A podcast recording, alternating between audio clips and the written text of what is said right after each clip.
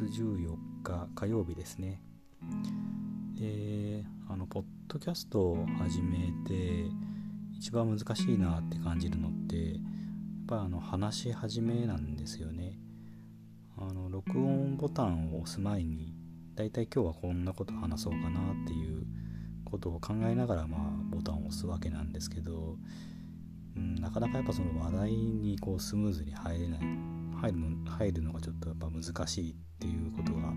あってまあ何回かやっぱり録音やり直すっていうことがたびたびあるんですよね。まあ、あの話し始めて、まあ、その流れに乗っていけば結構スムーズにいけたりするんですけどやっぱり結構その流れをつかむのが大変だなっていう思うことありますね。まあそのつかみっていう、まあ、つかみじゃないんでしょうけど、まあ、話し始めの分、うん、まあちょっと工夫していきたいなと思ってますね。で、えっと、今日なんですけど、えー、まあ、出社してまして、えー、昼はあのちょっと久々に筋トレをやりました。うん。あのー、まあ会社の同僚とまやったんですけど、まあ、仲のいい同僚ですねあのこの間一緒に潮干狩りを一緒に行った同僚なんですけどで、まあ、結構あの前からやってて3年前ぐらいかな実は継続的に、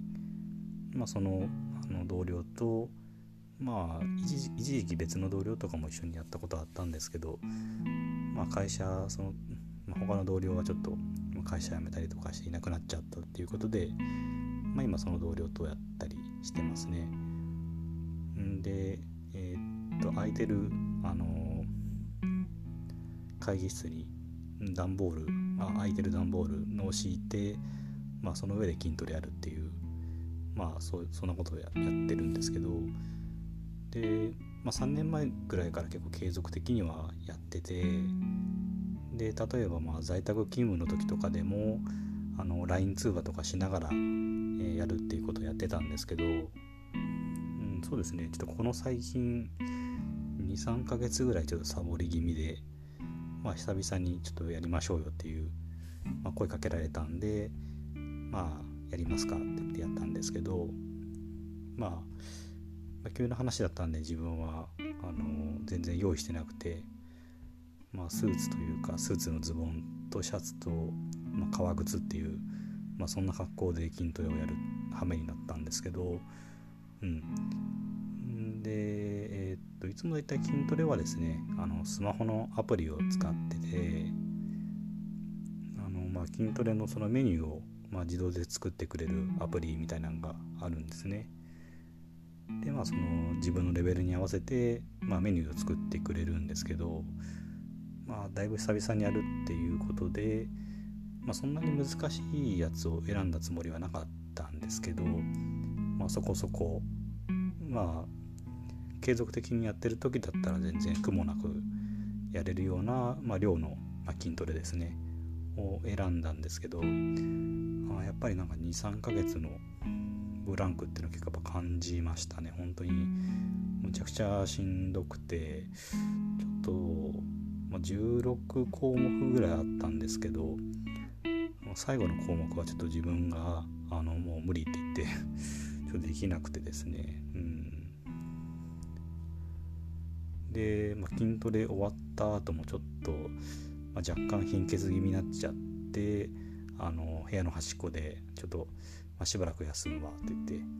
まあ、休んでたんですけどまあ何ていうんですかね。まあちょっと会社の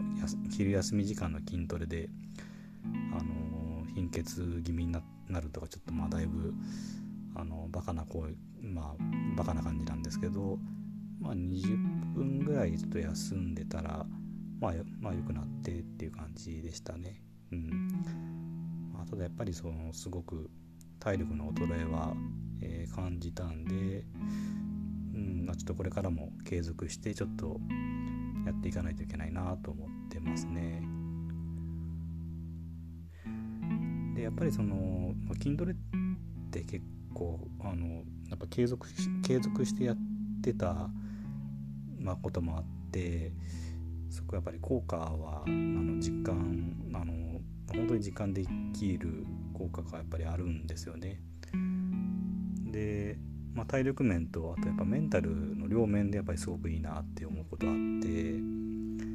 まあ、その体力面で言うと、まあ、3年前ぐらいにあの筋トレやってたんですけど、まあ、筋トレ始めたんですけど、まあ、その前がやっぱりかなりの運動不足で、うん。まあ、本当にそうですね。階段上り下りするだけでもなんか息が切れるみたいな、まあ、体重もすごくあの増えてて本当小太りみたいな状態の時あったんですけどやっぱりそこまでやっぱりこう体重も増えてで運動不足っていう状態だと、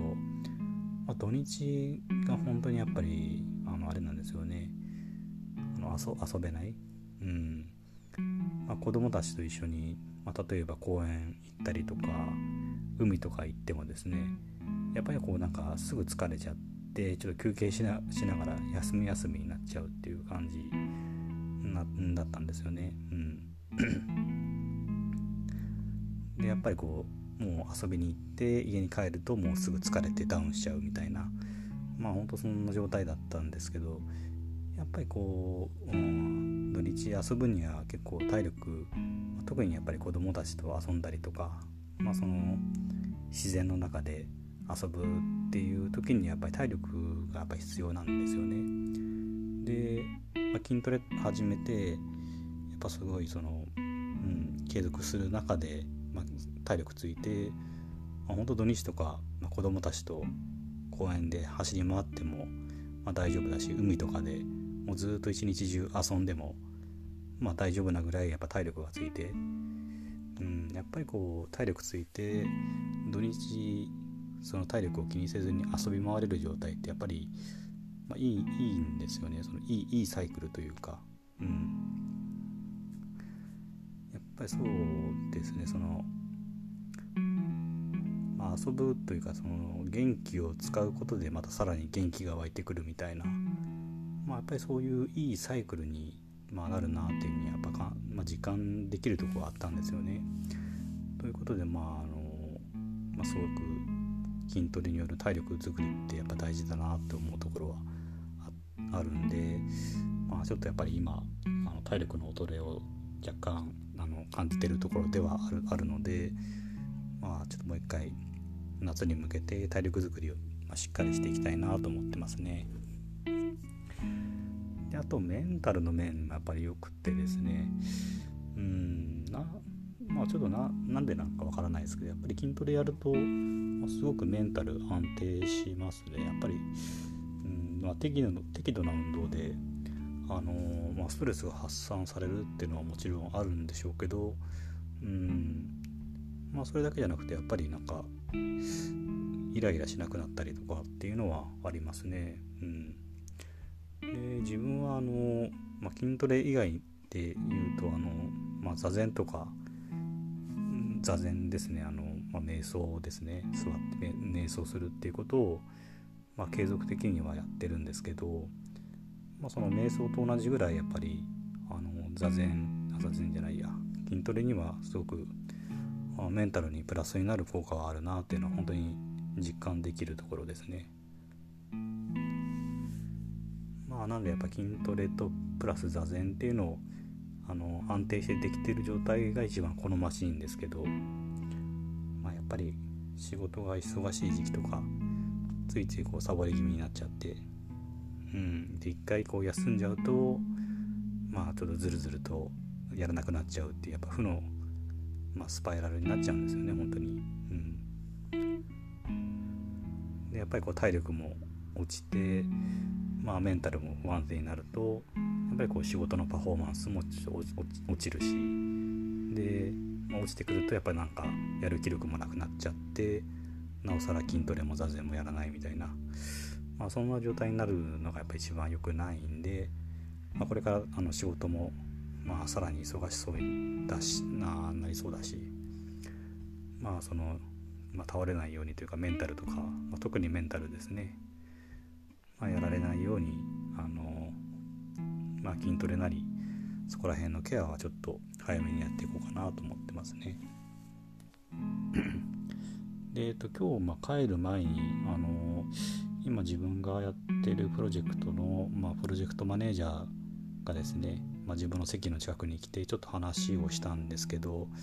まあ、話をしたというか、まあ、そのプロジェクトマネージャーも今だいぶ参っててちょっと愚痴を聞いてあげるみたいな感じだったんですけど、うん。まあ、今自分の会社の状況がまず、まあ、とても良くないっていうことでまあもう会社もちょっと、うん、存続が厳しいっていうところがまああの前提にあってでさらに今やってるプロジェクトの結構あのプロジェクトに関わるメンバーがまあちょっともう仕事辞めたいっていうまあそういう1人2人のそういう人も出てきててなかなかもうプロジェクトがちょっとだいぶまあ暗礁に乗り上げそうなそんなまあまあ、その可能性が高いような状態なんですよね。でまあちょっといろいろ対策は考えてはいるんですけど、まあ、会社の状況的に結構八方塞がりなところもあって、まあ、やっぱり一番、うん、そのプロジェクトマネージャーがやっぱり責任を感じてる、まあ、どうしようもないところもあるんですけど、まあ、感じてどうしようかっていうところで、うんまあ、そうですねこ、まあ、その人の頑張り次第頑張りだけじゃもうどうしようもないような状況でもあるんですけど、うんまあ、結構やっぱり、まあ普段明るい人なんですけどだいぶ顔も疲れてましたね。うん、なんでまあ愚痴を愚痴というかまあ話を聞いてあげて、まあ、仕事の話ばかりしても、まあ、正直希望が見えないとこもあるんでまあそうですね。ちょっと仕事以外の話をしてうんまあそうですね。またちょっと7月の、まあ、梅雨明けの時期ぐらいで一回ちょっと山でも登りましょうかという話をましましたね。うん、ぱなんかねちょっと、うん、仕事の中で、まあ、前向きな話ができればいいんですけどちょっとまあそういう状態でもないのでまあちょっとね正面から受け止めることも受け止めてさばける時はさばけるのが一番いいんですけどちょっとねどうしようもない時には、まあ、精神やられる前に、まあ、そういう楽しい話で気紛らわすのも大事かなと思うんで、そういう話もしましたね。